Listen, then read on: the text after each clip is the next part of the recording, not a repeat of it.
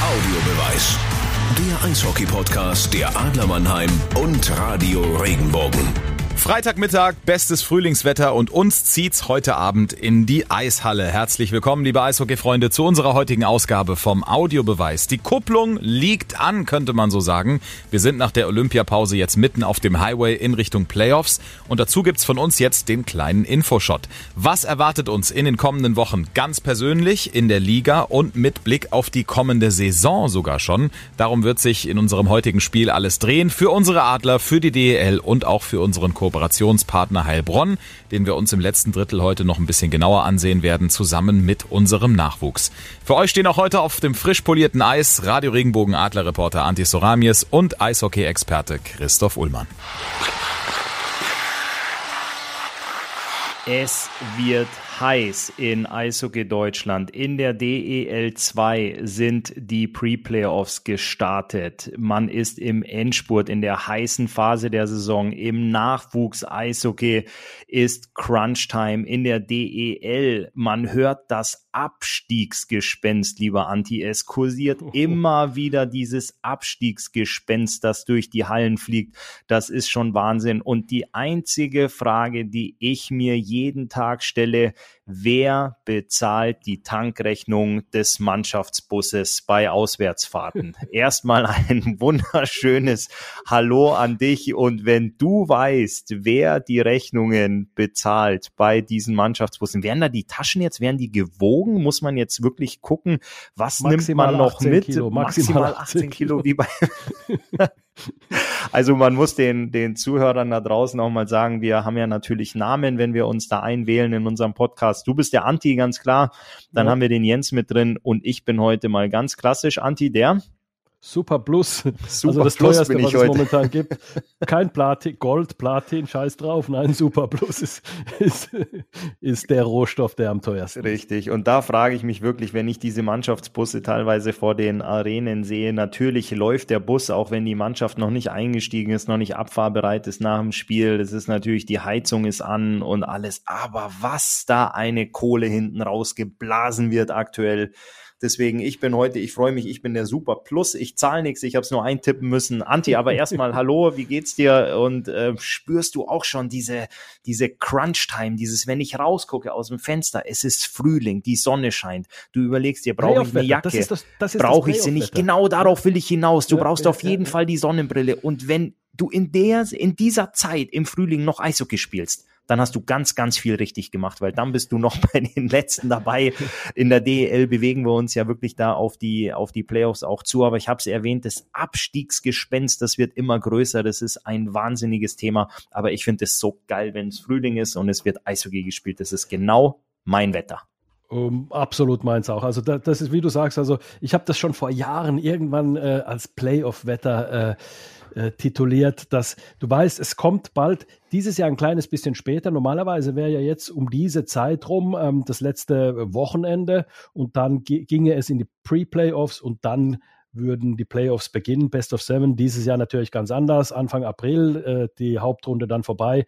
Und dann äh, wird es dann erst äh, in die Playoffs gehen und keine Best of Seven, sondern Best of Five.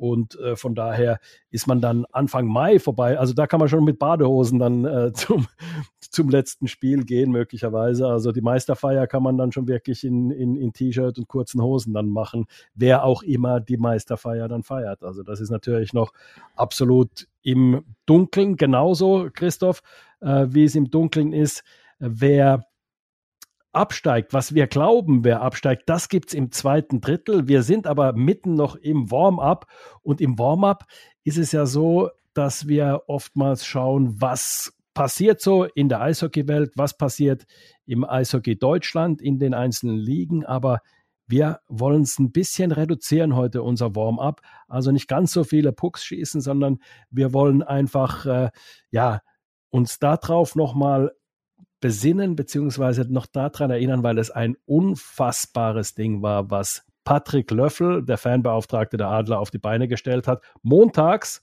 hat er aufgerufen zu spenden für die Ukraine. Mittwochs waren zwei 40 Tonner LKW voll mit Hilfsgütern auf dem Hof gestanden. Und äh, Patrick Löffel ist dann selbst mit den wichtigsten Sachen, äh, Medikamenten und Hygieneartikeln, mit ähm, Müsli-Riegeln und was man da eben so braucht, dann nach Polen gefahren mit einem Sprinter und hat dort dann direkt die Sachen auf einen ukrainischen Truck geladen und der ist dann in die Ukraine gefahren. Also ich finde das, ich kriege Gänsehaut gerade, wenn ich das erzähle, weil ich finde das unfassbar. Innerhalb von, ich sag's mal, 48 Stunden haben die Adlerfans so viele Hilfsgüter zusammenbekommen. Ich, boah, also da muss man wirklich sagen, Solidarität ist wirklich äh, was, was unfassbar wichtig ist und die Adler Mannheim-Fans leben das schon seit Jahren. Das kennen wir ja schon bei, äh, bei Adler helfen Menschen, was da immer wieder zusammenkommt, was für Aktionen da gestartet werden. Also ich finde das unfassbar. Ja, das ist schon, das ist ganz, ganz großes Tennis, ähm, was, was da passiert ist. Also Riesenkompliment, Hut ab.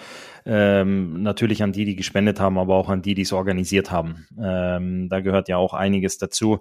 Ich muss aber auch dazu sagen, dass wirklich in ganz Eishockey Deutschland oder natürlich auch über, über die Eishockey-Welt hinaus, aber wir beschäftigen uns natürlich hier mit dem Thema Eishockey, viel zusammengekommen ist, viel gespendet wurde. Ich habe auch das gesehen, mein Heimatverein, der ERC Waldkraiburg, hat auch Aktionen gestartet. Dann war ich zuletzt mit dem Auto durch Bayern unterwegs und da haben, äh, das war ganz witzig, da hat ein Eishockey-Verein, ein Eishockey-Trainer angerufen, hat gesagt, bei uns steht das Derby an am Wochenende, das war irgendwo in der Bayernliga und wir spenden ein oder versteigern ein äh, Game One Trikot von unserem Kapitän. Dann hat danach hat der Gästetrainer angerufen und hat gesagt, wenn ihr euer Kapitänstrikot zur Verfügung stellt, dann stellen wir unseres auch zur Verfügung und spenden noch einen Teil der Zuschauereinnahmen. Also wirklich die ganze Eishockey-Community, Hut ab, Riesenrespekt und äh, das ist wirklich eine ganz, ganz äh, klasse Aktion.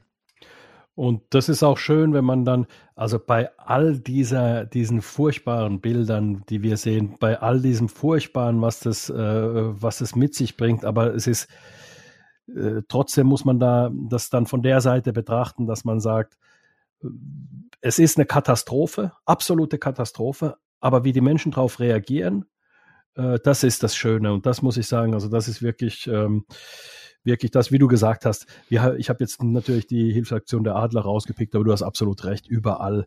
Nicht nur im Eishockey, aber vor allem die Eishockey-Community, über die sprechen wir, aber überall gab es so viel Hilfe. Also ich, ich muss echt sagen, das ist wirklich schön zu sehen, dass wenn es drauf ankommt, wie Menschen zusammenhalten und das ist wirklich, ähm, ja, was, was äh, mir irgendwo immer wieder zeigt, dass wir nicht in so einer schlimmen Welt leben, wie man es dann anhand der Bilder dann doch vielleicht glauben könnte.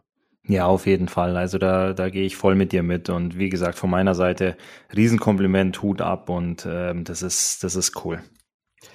Ich sage es immer in der Arena, in der SAP-Arena, seit äh, der Krieg begonnen hat, lasst uns einfach zweieinhalb Stunden mal einfach uns auf was anderes konzentrieren, einfach mal entspannen, den Kopf entspannen von dem Stress, den man hat in im Job und so weiter, aber eben auch diese äh, schlimmen Bilder aus dem Krieg, also und auch die Ängste, die man hat, die Sorgen, die man hat. Und das wollen wir auch machen, Christoph. Wir machen jetzt die nächste halbe Stunde einfach Eishockey und äh, konzentrieren uns darauf und wollen einfach auch ein ähm, kleines bisschen Abwechslung zu den ganzen Sachen äh, bieten, die eben dann auch äh, rund um den Krieg äh, die ganze Zeit eben stattfinden.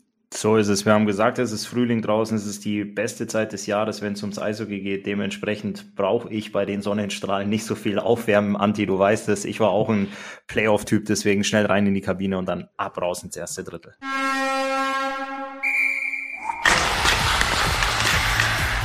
Ja, Bulli, erstes Drittel, äh, das gewinnen wir und zwar bereits äh, viermal. Die Adler nicht das Eröffnungsbully dringend gewonnen unbedingt, aber was sie gewonnen haben, sind die letzten vier Spiele. Nach der Olympiapause ging es ja nicht so richtig gut los. Also man hatte, nochmal so zur Erinnerung, man hatte das letzte Spiel vor der Olympiapause verloren. Davor im Übrigen gegen die Eisbären zu Hause gewonnen mit 3 zu 2. Dann in Straubing 1 zu 2 verloren. Dann kam die Olympiapause und dann in Nürnberg verloren, zu Hause gegen Iserlohn verloren. Aber dann hat man das Ganze ein bisschen gedreht, in Düsseldorf gewonnen, dann zu Hause gegen Straubing gewonnen, in Ingolstadt im äh, Shootout gewonnen, spektakuläres Spiel und zu Hause gegen Ingolstadt gewonnen, ebenfalls spektakuläres Spiel. Also vier Siege, die Adler nach einem kleinen, nach einer kleinen Delle, sagen wir es mal so, nach einem kleinen Formtief wieder so ein bisschen nach oben gekommen, auch wenn sie noch nicht das beste Eishockey spielen, das sie können, aber sie haben so, ich zahle gerne fünf Euro in äh, die Kasse, in die Phrasenkasse, ins Phrasenschwein, den Bock umgestoßen.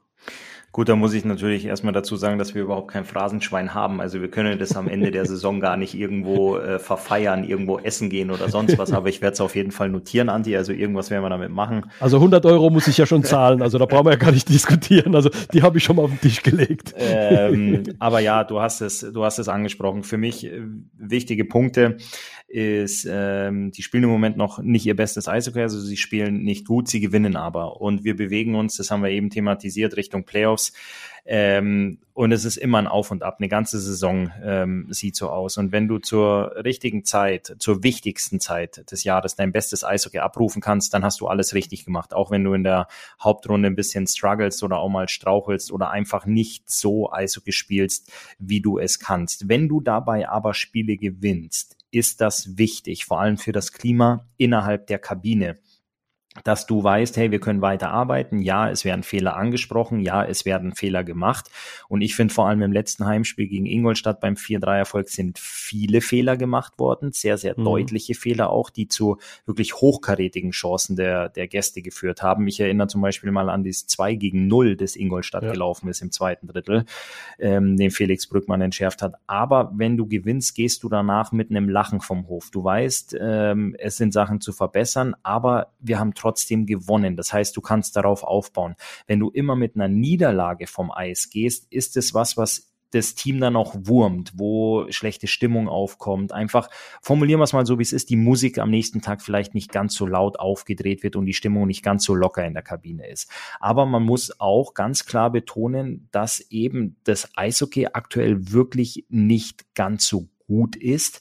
Ähm, wie ich es eben angesprochen habe, ich sehe schon sehr, sehr viele Fehler und ähm, vor allem, was ich eben auch gesagt habe, die Gegner haben sehr hochkarätige Chancen und das ist was, was man in den nächsten Partien, in den nächsten Begegnungen ähm, definitiv versuchen muss, ähm, besser in den Griff zu kriegen. Äh, absolut sehe ich genauso. Gerade Ingolstadt hat das äh, gezeigt, weil Ingolstadt eben eine Mannschaft ist, die ja sehr, sehr schnell umschalten kann. Sch bei Scheibengewinn in der eigenen Zone oder in der neutralen Zone sehr, sehr schnell umschalten kann und schnellen Angriff fahren. Und genau gegen solche Teams, die eben sehr laufbereit in der Vorwärtsbewegung sind, da haben die Adler dann auch Schwächen manchmal in manchen Situationen. Und entsprechend konnte Ingolstadt in beiden Spielen 2 zu 0 dann in Führung gehen. Aber, und da kommen wir jetzt dahin, was du brauchst für die Playoffs. Und das scheint mir wirklich dann auch da zu sein, beziehungsweise wirklich schon, äh, das hat man sich schon angeeignet und wird sich dann in den letzten 13 Spielen dann auch noch immer mehr Spiel für Spiel mehr aneignen, ist dieser, diese Moral, dieser Kampfgeist, dieses, dieses an sich Glauben. Und ich glaube, da hat man im Spätjahr, als man, also zu Beginn der Saison, als man wirklich stark gespielt hat, wirklich unglaublich viele Spiele gewonnen hatte und auch teilweise ein Spiel auch verloren hatte, aber trotzdem gut gespielt hat, zum Beispiel, das gab es ja auch. Ähm, da hat man den Grundstein, glaube ich, gelegt an den Glauben an sich selbst, dass man auch, wenn man hinten liegt, dass man genug individuelle Klasse hat und das ist einfach so, die Adler haben individuelle Klasse, das ist einfach, äh, du musst einfach nur die Reihen durchgucken, da, da äh, schlackerst du mit den Ohren, dann denkst du so, äh, der kann Verantwortung übernehmen, der kann, der kann, der kann. Also der Glaube an sich selbst ist da und das haben sie bewiesen, gerade in den letzten beiden Spielen gegen Ingolstadt. Da gebe ich dir vollkommen recht. Und das ist auch das, was ich meine, Anti, mit wenn du diese Spiele gewinnst, dann hast du eben diesen Glauben an dich, an dich selber. Und das ist so, so unglaublich wichtig innerhalb einer Mannschaft, dass du hast es auch erwähnt, 2-0 im Rückstand und du glaubst an dich. Was waren das, Anti, im zweiten Drittel? Wie lange haben die Adler gebraucht, um die Partie zu drehen? Waren es drei Minuten, vier Minuten, fünf Minuten, so eine, so eine richtige Hochphase, eine, eine Druckphase? Und du hast auf einmal das Spiel an dich gerissen und hast es dann äh, letztendlich letztendlich auch gewonnen. Also das ist, das ist wichtig und das ist vor allem auch eine Qualität. Aber wir wissen auch beide, wir haben äh, lange Eishockey gespielt, lange Eishockey-Erfahrung ständig einen 0-2 Rückstand, den solltest du dir vielleicht in den Playoffs nicht erlauben. Wir wissen, wir sind nicht mehr in 2015 in der Halbfinalserie gegen Wolfsburg, wo du immer Wollte sagst, naja, wenn es 0-3 steht, da geht's los. Du Lieder singen davon, genau. Ähm, das, ist, das ist halt der Punkt. Und ich habe wirklich ähm, gesehen, dass wenn Ingolstadt, vor allem in dem Heimspiel, einen langen Pass hinten rausgespielt hat, aus dem eigenen Drittel, an die zweite blaue vor, sprich an die blaue Linie der Adler Mannheim und haben den dann abtropfen lassen und sind mit Speed gekommen. Die sind mit einem Pass, haben die die ganze neutrale Zone überbrückt und sind ins Angriffsdrittel gekommen. Und dann eben auch diese hochkarätigen Chancen, ich spreche da nochmal auf dieses 2 gegen 0 an, mhm. das sind eben Sachen, wenn du von oben guckst, sagst du, oh wow, das ist aber einfach. Ähm, aber du hast es auch gesagt, der Glaube an sich selber ist da ist ein ganz, ganz wichtiger Punkt. Du gewinnst die Spiele, ganz wichtiger Punkt. Du hast Selbstvertrauen, äh, du hast einfach diesen, diesen Spirit, diese, diese Siegermentalität im Team. Das ist auch unglaublich wichtig. Und was mich aber auch sehr freut, wir zeichnen heute auf am Freitag Heimspiel gegen die Eisbären. Für mich aktuell das beste Team der Liga. Jetzt bin ich mal gespannt, wie sie aus dem Corona-Break kommen. Und dann geht's nach München. Das sind natürlich äh, zwei ganz, ganz große Härtetests. Jetzt nach den Spielen gegen ähm, gegen Ingolstadt, aber dann hast du halt wirklich eine, dann, dann bist du in Nürnberg, Bietigheim, Schwenningen, Iserlohn, zweimal Bremerhaven, Krefeld, nochmal Krefeld und zwischendrin am vorletzten Spieltag ist einmal ein Heimspiel gegen Wolfsburg. Also was ich damit meine, natürlich äh, nichts für ungut gegen die anderen Mannschaften, aber du hast wirklich jetzt mit Berlin und München einen richtigen Härtetest. Ähm, ja. Und danach, ich will nicht sagen, kommen Teams, doch, es sind Teams aus dem, aus dem, aus der, aus dem unteren äh, Tabellendrittel, bis auf Bremerhaven jetzt, die du dann nochmal Ende des Monats ähm, back-to-back spielst. Aber ansonsten kommt am vorletzten Spieltag noch einmal Wolfsburg. Und deswegen, ich freue mich auf die nächsten zwei Spiele. Ich freue mich, wie das Heimspiel gegen Ingolstadt aufgearbeitet wurde und wie die Adler sich heute gegen Berlin präsentieren und dann auch vor allem äh, zwei Tage später in München. Das wird spannend zu beobachten. Und ich muss auch sagen, also das ist ja nur scheinbar ein leichtes Programm. Also wenn man jetzt natürlich diese, dieses Berlin- und München-Spiel und dann das äh, äh, ähm, Anfang April, am 1. April gegen Wolfsburg zu Hause sich anschaut, ja, das sind, das sind Spiele, da musst du hellwach sein. Aber jetzt spielst du danach dann gegen ausschließlich, außer Bremerhaven, wie du gesagt hast, die spielen aber um den sechsten Platz. Die haben auch noch was äh, zu verlieren, beziehungsweise was zu gewinnen. Und dann spielt sie gegen Bietigheim, Schwenningen, Iserlohn, die sind all, und Krefeld, die sind alle in der Verlosung dabei, was den Abstieg angeht. Und da musst du halt dann einfach sagen, ähm, da kannst du dir keine Ausrutscher erlauben, weil du spielst gegen Mannschaften, gegen die Adler, das weißt du selbst, du hast lang genug bei den Adlern gespielt, ist jede Mannschaft auf 100 Prozent. Ob es dann, dann reicht, ist die andere Frage. Aber da musst du schon alleine als Adlerteam, musst du schon allein deren äh, Zweikampflevel auch dann mitgehen und sogar du musst dann auch drüber gehen, weil die gehen in die Zweikämpfe mit dem Messer zwischen den Zähnen. Und wenn du das nicht machst, wird es schon mal schwierig. Und umso mehr, weil es um den Abstieg geht, über den sprechen wir jetzt gleich im zweiten Drittel, ähm, da hast du Teams, die sind in der Verlosung dabei und die werden dir das Leben zur Hölle machen. Da gehe ich vollkommen mit. Du hast, äh, du hast es angesprochen. Bietigheim ist zu Gast. Schwenningen kommt in die SAP Arena. Ähm, dann hast du ähm, sicherlich Iserlohn. sehr, sehr schwieriges Auswärtsspiel in Iserlohn. Da gab es zuletzt eine Heimniederlage.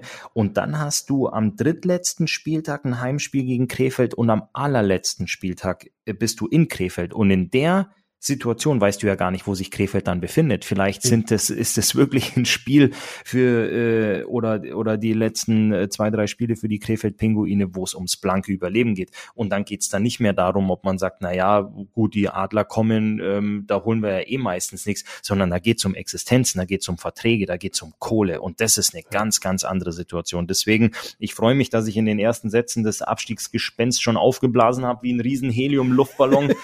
und ähm, da kommen wir, Kabine da, und dann richtig, da kommen wir jetzt gleich dazu, Anti. Aber wie gesagt, ich freue mich auf die nächsten zwei Spiele. Ähm, Eisbären München, ähm, wie die Adler sich da präsentieren und ähm, das wird, das wird cool anzuschauen. Aber schnell in die Kabine, ab zum Pausentee und dann gucken wir mal, wie hoch das Abstiegsgespenst fliegen kann. So, Zweites Drittel, wie üblich. Christoph als starker Bully-Spieler in seiner Karriere gewinnt das Bully. Wir legen los mit dem Abstiegsgespenst oder nahtlos weiter mit dem äh, ersten Drittel, also das Abstiegsgespenst. Wir schauen uns die Liga an. Also die Top 4 scheinen da sich schon rauskristallisiert zu haben. Die werden wir da jetzt nicht näher beleuchten, wenn wir uns das anschauen. Das wird in welcher Reihenfolge auch immer, zumindest die Eisbären werden vermutlich Erster bleiben, dann in welcher Reihenfolge auch immer, dann Adler, Wolfsburg und München. Das muss man noch sehen. Das wird, ich will jetzt nicht sagen hochspannend, aber es wird zumindest äh, interessant werden, wer die Top 4 Plätze dann sich holt. Dann geht es ja nochmal um die Plätze 5, 6, hm, da, wenn man sich das anschaut, also die Straubinger mit 1,6, wenn man es rundet, Punkten pro Spiel, Ingolstadt 1,5, äh, Bremerhaven 1,5, Nürnberg inzwischen mit 1,5. Also diese von 5 bis 8 nochmal ist ganz interessant, wobei Düsseldorf da mit 1,3 da vielleicht ein ganz kleines bisschen dran, äh, dran schnuppern kann. Kölner sind aus dieser Nummer raus, obwohl sie 1,3 haben, aber sie haben schon 50 Spiele. Also sie haben da nicht mehr so wahnsinnig viel in der Hand. Vielleicht nicht mehr ganz der große Abstiegskandidat, der sie noch vor ein paar Wochen waren, wo man sich wirklich Sorgen machen musste. Und jetzt kommen wir dahin, die mit 1,2 und weniger Punkten pro Spiel. Das sind Bietigheim, Augsburg, Iserlohn, Schwenningen und Krefeld in dieser Reihenfolge. Und ich, Christoph, werde als erstes mal eine These aufstellen. Ich revidiere was ich gesagt habe am ähm, Saisonbeginn, äh, bevor die Saison überhaupt begonnen hatte, ähm, dass Bietigheim Abstiegskandidat Nummer eins ist. Ich revidiere das und sage, Bietigheim wird nicht absteigen. Ich sage dir warum. Die haben das zweitbeste Überzahl in der Liga. Die haben eine Quote von äh, 23,5 Prozent fast. Ja, die werden mit ihren äh, Riley Sheen, Brandon äh, Ranford, äh, CJ Stretch mit denen werden sie überleben, weil das sind wirklich Spieler, die punkten, punkten und punkten. Und die werden in dieser Situation auch, weil sie von Anfang an gesagt haben, okay, wir sind Abstiegskandidat, wir müssen dagegen äh, spielen, wir kämpfen, wir müssen unsere Chancen nutzen. Und da haben sie in der Offensive genug Potenzial, in der Defensive schwimmen sie manchmal, aber auch der Torhüter Aito Kallio hat einen guten Job gemacht, wenn er da war, der war ja öfter auch verletzt, da haben sie öfter auch dann äh, Spiele verloren. Also Bietigheim sehe ich nicht mehr als Abstiegskandidat und schon, schon, länger nicht mehr als Abstiegskandidat. Äh, die sind bei mir raus.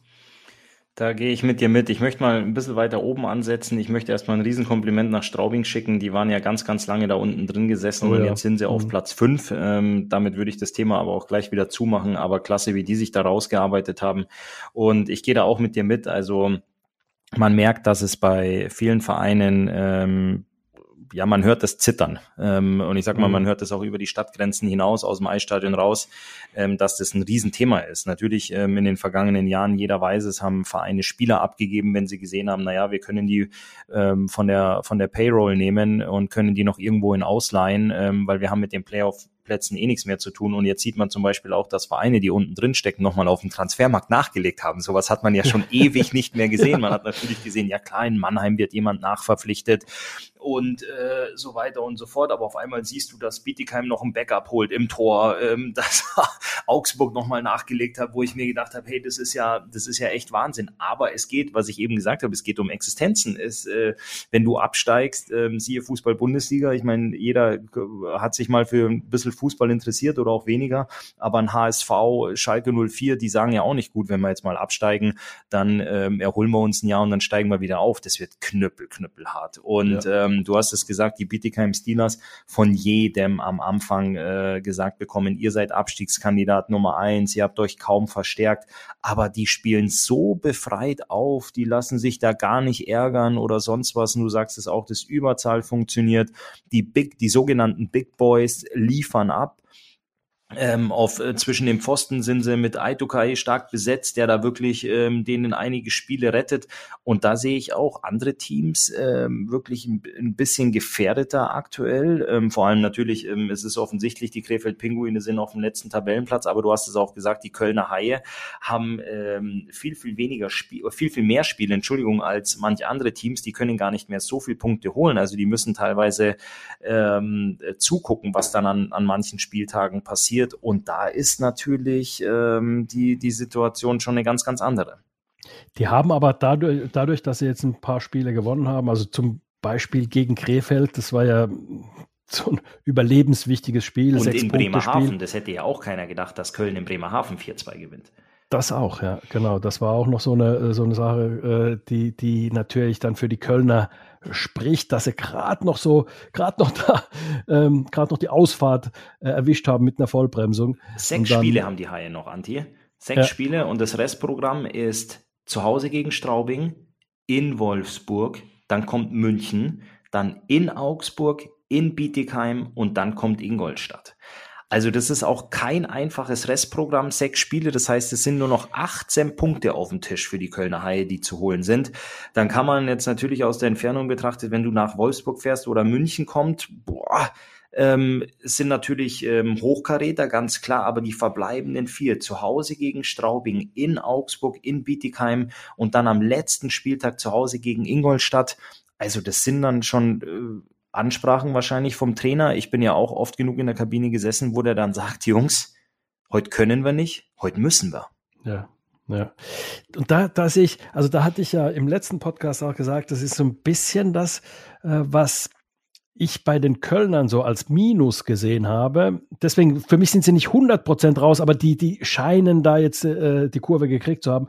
Aber was, Bietigheim hat von Anfang an gegen den Abstieg gespielt. Iserlohn, wenn sie realistisch sind, haben sie auch gesagt, okay, wir müssen aufpassen. Also ganz ausschließen, dass wir dagegen spielen, können wir nicht. Schwenningen hat sich wo ganz anders gesehen, muss man sagen. Aber Schwenningen spielt vom Stil her sowieso sehr, sehr, wie soll ich sagen, robustes Eishockey eigentlich. Also die, äh, denke ich, können da das, was im Abstiegskampf eben wichtig ist, können kämpfen. Krefeld ist ein bisschen so weder Fisch noch Fleisch, muss ich ganz klar sagen.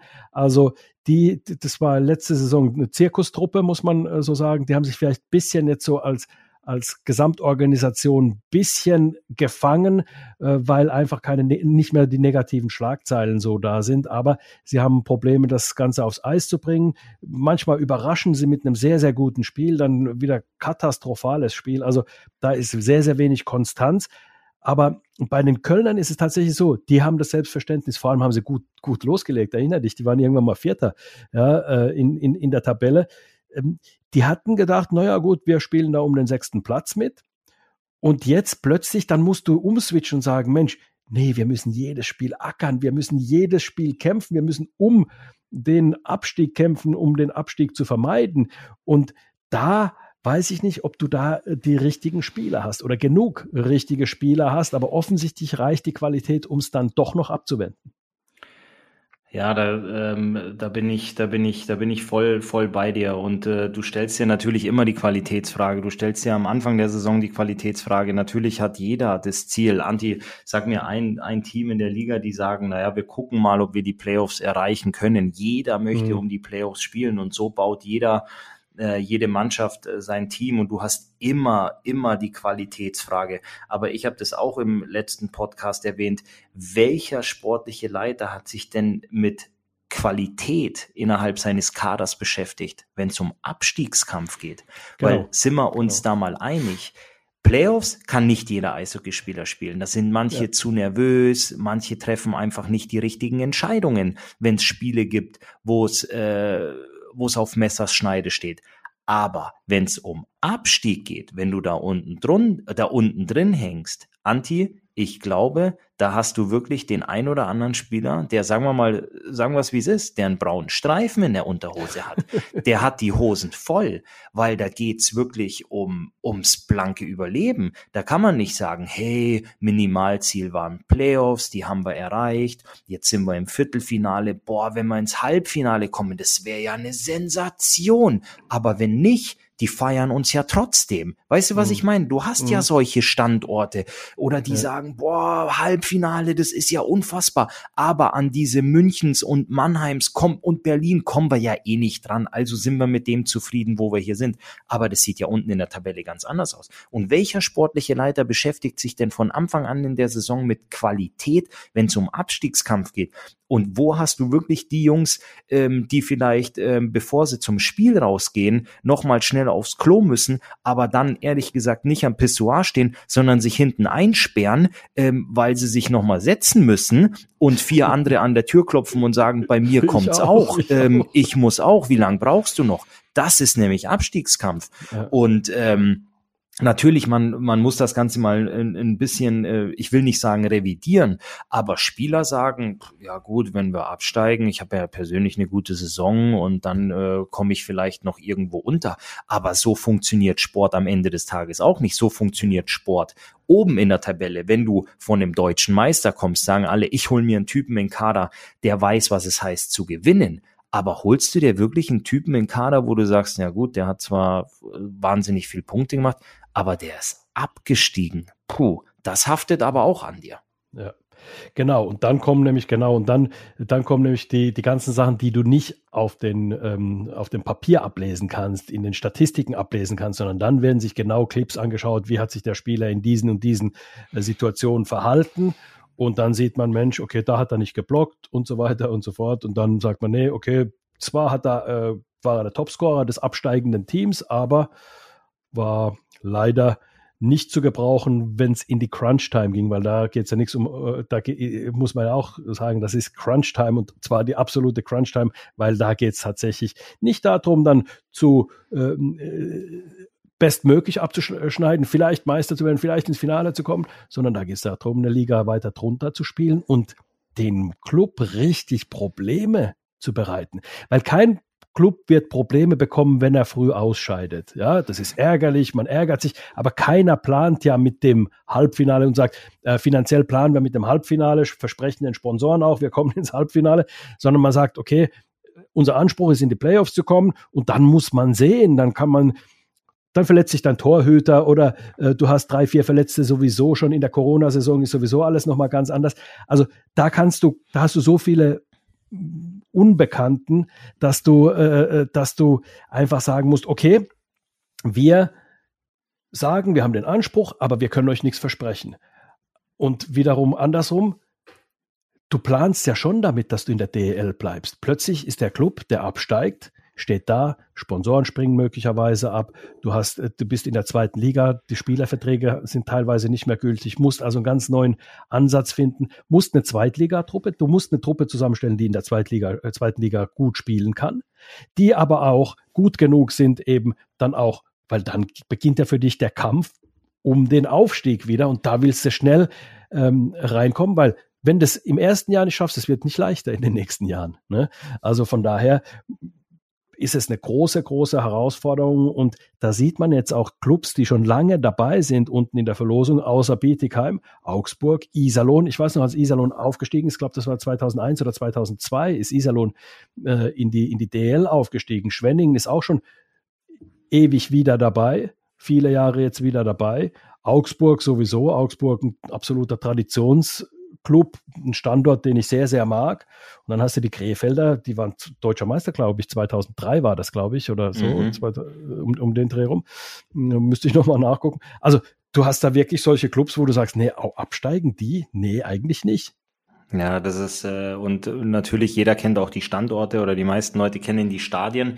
Das ist ja auch nochmal ein Thema. Du hast da Multifunktionsarenen entstehen. Aber jetzt spricht natürlich, wenn du jetzt mal nach unten guckst, jeder spricht von den Löwen Frankfurt. Ne? Die haben, mhm. sind der einzige mögliche Aufstiegskandidat. Die haben alles fristgerecht eingereicht und äh, haben die Kaution hinterlegt und so weiter und so fort. Aber Anti, jetzt zählen wir mal weiter. Kassel hat's diese Saison vermasselt. Ja. Aber die werden ja. äh, den gleichen Fehler nächstes Jahr nicht nochmal machen. Das heißt, die Kassel Huskies werden sich wappnen nächstes Jahr, die wollen hoch. Die Dresdner Eislöwen, da hört man, äh, dass die planen, in den nächsten zwei, drei Jahren ein Aufstiegsteam zu stellen. Die sind dieses Jahr Dritter geworden in der DEL 2. Sehr gutes Eishockey. Die haben eine ganz, ganz tolle Infrastruktur da. Der EV mhm. Landshut hat sein Stadion umgebaut, hat ganz, ganz viel in die Hand ge genommen, was äh, Spielerverpflichtungen angeht. Die Ravensburg Towers, da sind ein mhm. finanzstarker. Club in der DEL 2 die sich damit auch sportlich im Übrigen ganz gut, Thema nicht so, auch beschäftigen, mhm. vielleicht mal einen Ausflug nach oben zu wagen. Also du hast dann nicht mehr die Thematik, naja, es gibt ja vielleicht nur einen sportlichen Interessenten, um aufzusteigen. Du hast die nächsten Jahre, du hast es angesprochen, Sponsorengelder, Fernsehgelder, ganz andere Plattformen, ähm, das wird immer, immer interessanter für Mannschaften, äh, sich mit dem Thema Aufstieg zu beschäftigen. Und wenn dann jemand einsteigt oder ein Sponsor kommt und sagt, du pass auf, dieses Jahr DL 2, eure Spiele laufen auf, ähm, wie spricht man es aus, Sprade TV oder Spray TV, aber wenn plötzlich hier ähm, die Magenta Sportkameras stehen und wir Freitagabend in einer TV-Konferenz sind mit äh, 200.000 plus Zuschauern, dann erhöhe ich vielleicht mal mein ähm, mein Finanzpaket, dann klingt es ja natürlich äh, wie Musik in den Ohren für, für sportliche Leiter beziehungsweise Verantwortliche in DL2-Clubs dementsprechend. Also ähm, der, der Abstieg ist unfassbar spannend und aber der Aufstieg beziehungsweise die Aufstiegskandidaten in den nächsten Jahren aus der DL2 werden sicher auch mehr als äh, es dieses Jahr mit den Frankfurter Löwen nur einer ist. Definitiv. Und da kommen wir dann schon ins letzte Drittel, nämlich in unser Themengebiet zweite Liga und deutsche Nachwuchsliga oder der deutsche Nachwuchs. Die befinden sich nämlich in den Playoffs und die zweite Liga befindet sich in den Pre-Playoffs. Schnell in die Kabine. Ja, Christoph, wir hatten es angerissen schon im zweiten Drittel. Die zweite Liga unfassbar spannend, interessant. Klar, die spannendste Phase der Saison ist ja logischerweise so. Und die Pre-Playoffs haben begonnen. Und wir gucken uns das ein bisschen mal äh, aus Sicht des Adler Kooperationspartners an. Heilbronn, die eigentlich ein gutes, ähm, eine gute Saison gespielt haben, haben ihr erstes Spiel tatsächlich verloren in den Pre-Playoffs gegen Landshut. Und äh, Landshut eigentlich ähm, vom Selbstverständnis her, muss man sagen, haben sie eine Truppe hingestellt, die eigentlich keine Pre-Playoffs spielen wollte, sondern ein bisschen nach höherem gestrebt hat. Und die sind jetzt doch in den Pre-Playoffs gelandet, zehnter Platz, also haben sich da dann doch noch hingehangelt. Die Heilbronner Siebter haben also den direkten Playoff-Einzug verpasst. Und dann guckt man natürlich aufs Papier und sagt sich, Mensch, klar, Heilbronn gut gespielt, vor allem in der letzten Zeit gut gespielt, souverän ge gewesen und jetzt also plötzlich doch das Ganze für Landshut, zumindest mal im ersten Spiel 4 zu 1 haben sie gewonnen, äh, ausgegangen. Kann man da schon nach dem ersten Spiel sagen, okay, die Landshuter können Playoff, die Heilbronner vielleicht nicht so? Ähm, gut, man muss es, man kann es vielleicht ein bisschen kürzer zusammenfassen. Man kann sagen, heute haben äh, beide Teams Matchball zu Hause. Also es sind mhm. äh, der EV Landshut und auch der ERC Freiburg. Die haben beide ihre Auswärtsspiele gewonnen und kannst du Playoff äh, oder kann Landshut Playoff? Das ist eine schwierige Frage, Anti. Ähm, Pre-Playoffs sind was ganz, ganz anderes. Du spielst ein Spiel und egal wer danach gewinnt, hat einen Matchball und der andere äh, steht kurz vorm Aus. Also du hast mhm. keine Zeit, in eine Serie reinzufinden. Du hast äh, keine Zeit oder kein keine Möglichkeit, dir auch mal einen Ausrutscher zu erlauben. Jetzt haben die Heilbronner Falken, müssen heute in Landshut dran. Ähm, 4-1 waren Empty Netter noch dabei, glaube ich. Mhm. Ähm, aber es ist natürlich schon eine Situation, da ist heute, ja, heute ist alles oder nichts. Ne? Wir haben vom schönen Frühlingswetter gesprochen. Entweder genießen das die Heilbronner Falken noch ein bisschen länger, indem sie zur Eishalle fahren dürfen, wo wir auch gesagt haben, was das Geilste ist, oder du kannst es genießen, indem du deine Sonnenbrille die nächsten Tage ein bisschen draußen spazieren tragen kannst, weil du nicht mehr in die Eishalle musst. Ne? Ja. Ähm, Vorteil EV Landshut sehe ich daher, dass sie nach dem Trainerwechsel, Heiko Vogler, wir hatten das thematisiert, kam aus dem Nachwuchs ähm, Augsburg, äh, DNL-Mannschaft äh, hat er gelenkt und geleitet und geführt und ist dann eben nach der Trainerentlassung beim EV Landshut dort ähm, vorstellig geworden, hat das Team übernommen und musste die quasi von ganz, ganz unten nach oben führen. Also die hatten von der Übernahme Heiko Voglers äh, jedes Wochenende Playoffs. Also die haben mhm. jedes Wochenende mehr oder weniger um nicht ums Überleben gespielt, aber darum gekämpft, dorthin zu kommen, wo sie jetzt sind. Und ähm, ich bin nie auf den Berg gestiegen, Anti. Ich bin noch kein 8000er äh, ähm, irgendwie hochgekraxelt, aber ich kenne die Situation sportlich. Die sind mhm. jetzt da angekommen, wo sie hinwollen das ist für die aber nicht die Zielfahne. Beim Bergsteigen, glaube ich, sagt man, das ist Zwischenstation. Mhm. Und so sieht der EV Landshut das. Die können jetzt einmal kurz äh, vor dem Spiel in Heilbronn haben sie kurz durchgeschnauft, haben sich kurz den Schweiß von der Stirn gewischt und haben gesagt, so hier sind wir. aber die haben dann keine Rast gemacht, sondern die haben sich die Ärmel hochgekrempelt und haben sich die Schuhe nochmal fester zugeschnürt. So mhm. sehe ich das aus Sicht des, des EV Landshut und äh, mhm. dementsprechend deutlich auch das, das 4-1 in Spiel 1 und ähm, ja, heute ist, wie gesagt, ich glaube, äh, wie heißt das, der Landshuter Eisstadion am Gutenbergweg, meine ich, ist es. Gutenbergweg, ganz genau. Da ist heute, da ist heute Matchball, ähm, was die Pre-Playoffs angeht. Ähm, den ersten Aufschlag hat dann Landshut, um seinen ersten Matchball dazu verwerten.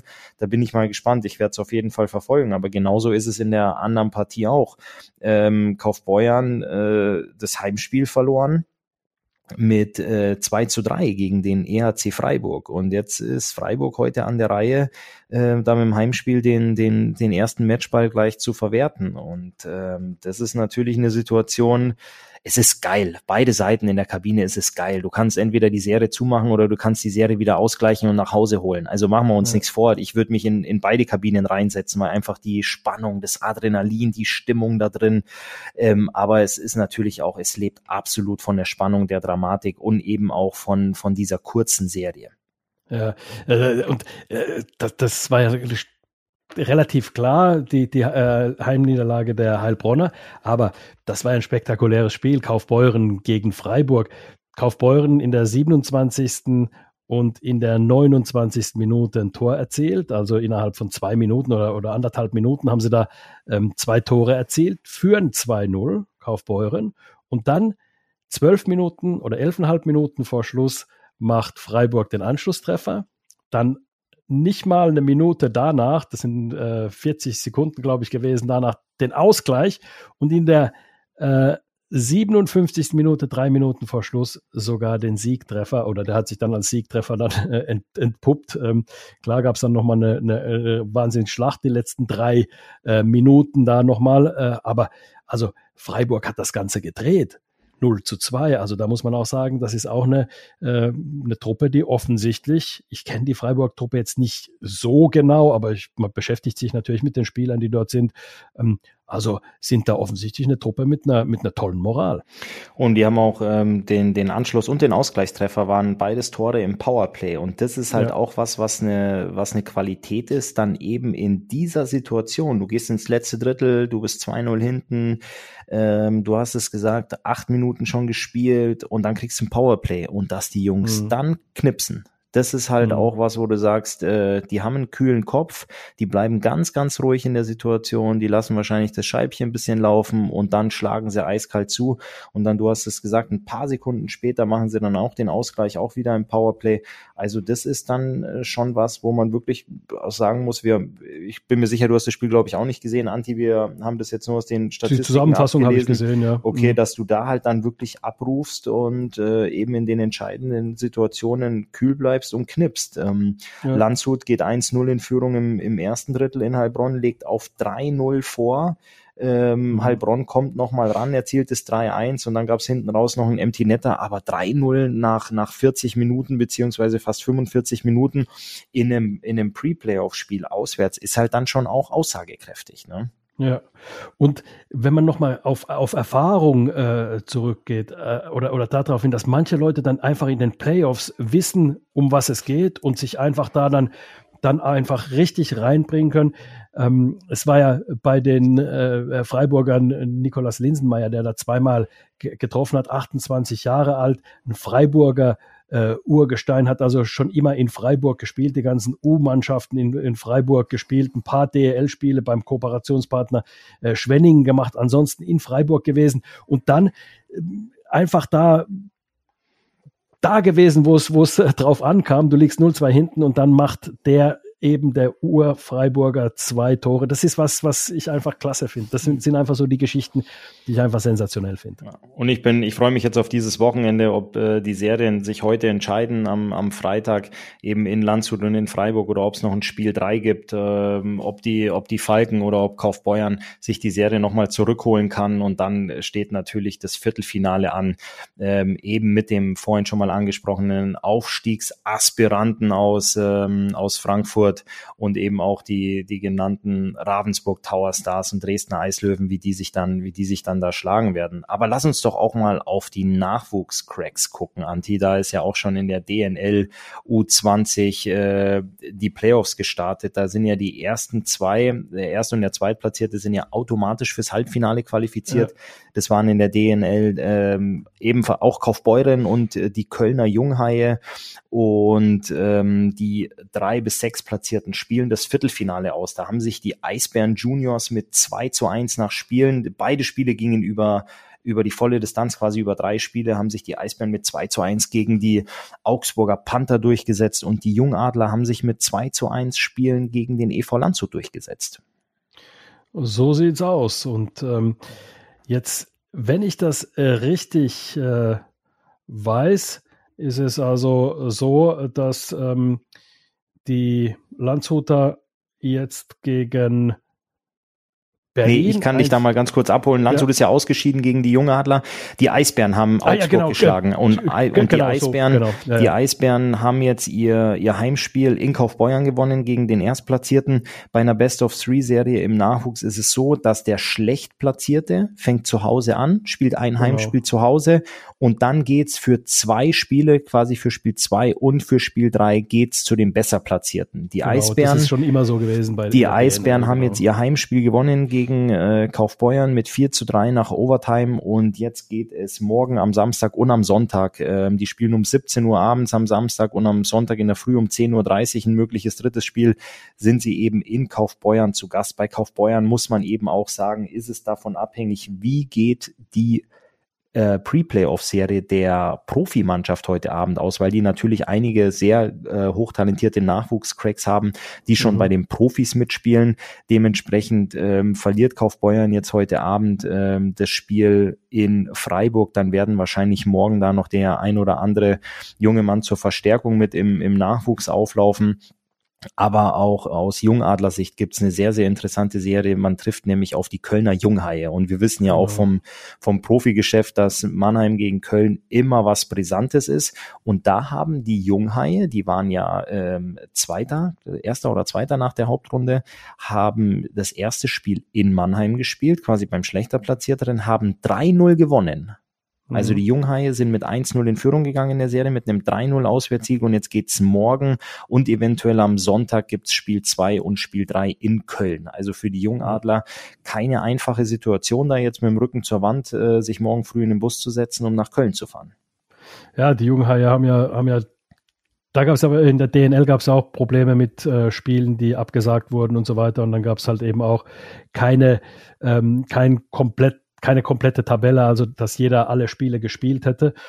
Und ähm, die Jungadler, ja, die Junghaie haben da tatsächlich die beste Leistung abgerufen, sagen wir es mal so, nicht die meisten Punkte, sondern das hat der Kaufbeuren, aber da hat ja auch, glaube ich, der Punkteschnitt gezählt und die Junghaie haben diese Saison ein sehr, sehr gutes Team und entsprechend müssen die Jungadler sich tatsächlich strecken. Also du hast gesagt, am 5.3. da dieses 0 zu 3 zu Hause und dann in Köln zwei Spiele äh, zu gewinnen, das ist, äh, ich habe ja die deutsche Nachwuchsliga lange, lange immer verfolgt und das ist immer wirklich der Hammer, weil du kannst vom einen Tag auf den anderen nicht schließen. Das ist unglaublich. Da gibt's Ergebnisse, da gewinnst du 8 zu 2 zu Hause äh, an einem Tag und am nächsten Tag, also während der Saison, da werden ja immer Back-to-Back-Spiele gemacht in der, in der deutschen Nachwuchsliga. Am nächsten Tag verlierst du 0 zu 5. Also alles schon da gewesen. Ja. Das spricht dafür, dass so eine Konstanz in diesen jungen Jahren schwierig ist reinzubringen. Definitiv. Ich bin gespannt. Ich, ich freue mich auch auf die Spiele. Natürlich, ähm, durch mein Geschäftsfeld werde ich diese Spiele auch verfolgen. In der U17 ist es genauso. Da bewegen sich äh, die, die jungen Cracks auf ein Finalturnier zu. Da gibt's, äh, da wird eine Meisterrunde ausgespielt. Die U17 ist in Nord- und Südgruppe geteilt. Ähm, die Top vier Teams jeweils aus dem Norden, aus dem Süden spielen dann nochmal eine sogenannte Meisterrunde.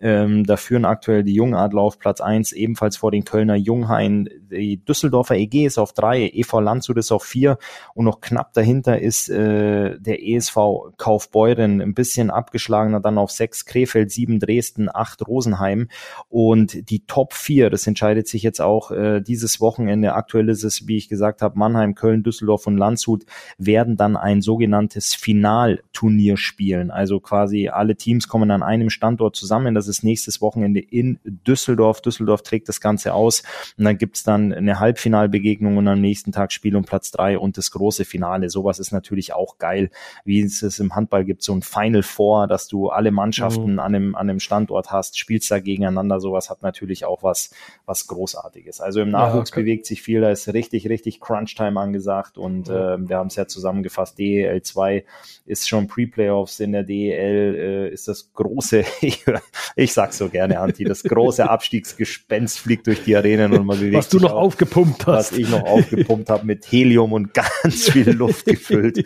Und ich frage mich immer noch, wer die Tankrechnung der Mannschaftsbusse bezahlt, aber in da dem Zusammenhang, da recherchieren wir nochmal. Ne? Ich, ich glaube, da müssen große Kredite aufgenommen werden, um, das, um, um Auswärtsfahrten zahlen zu können. Das ist richtig. Ja. Christoph, wir kommen zum Ende und ich mache dir einen Vorschlag. Ich habe eine richtig gute Frage fürs nächste Mal beim 1 gegen 1 für dich. Eine richtig gute. Die wird komplex sein für dich zu antworten, beantworten. Also mach dich gefasst. Ich verrate es dir natürlich nicht, auch wenn wir uns äh, unter der Woche irgendwo sehen bei einem Eishockeyspiel, werde ich es dir nicht verraten. Ich werde sie dir dann stellen und deswegen verzichten wir heute aufs Eins gegen Eins. Und nächste weil heute waren die Verhältnisse so klar. Wir müssen das Spiel nicht entscheiden heute. Dass die Verhältnisse waren so klar, Christoph, das ist in unserem, in unserer Dreidrittelpartie heute, dass wir sagen, eins gegen eins beim nächsten Mal. Ich gegen Christoph. Sehr, sehr gut, Anti. Wir haben es ja schon im Vorlauf gesagt, die, das Wetter ist so toll, dann lass uns die Sonnenbrille schnappen, lass uns ein bisschen die Frühlingsluft genießen und äh, dann machen wir das das nächste Mal, dass wir uns wieder schön die Ellbogen aufreiben im 1 gegen 1. So machen wir es. Soweit unsere Folge für heute. Wir freuen uns auf euch nächste Woche zum nächsten Update. Bis dahin, abonnieren nicht vergessen, falls ihr das nicht schon getan habt. Und wir freuen uns dann heute Abend auf eine volle Halle gegen den Tabellenführer, die Eisbären aus Berlin. 19.30 Uhr geht's los. Bis denn.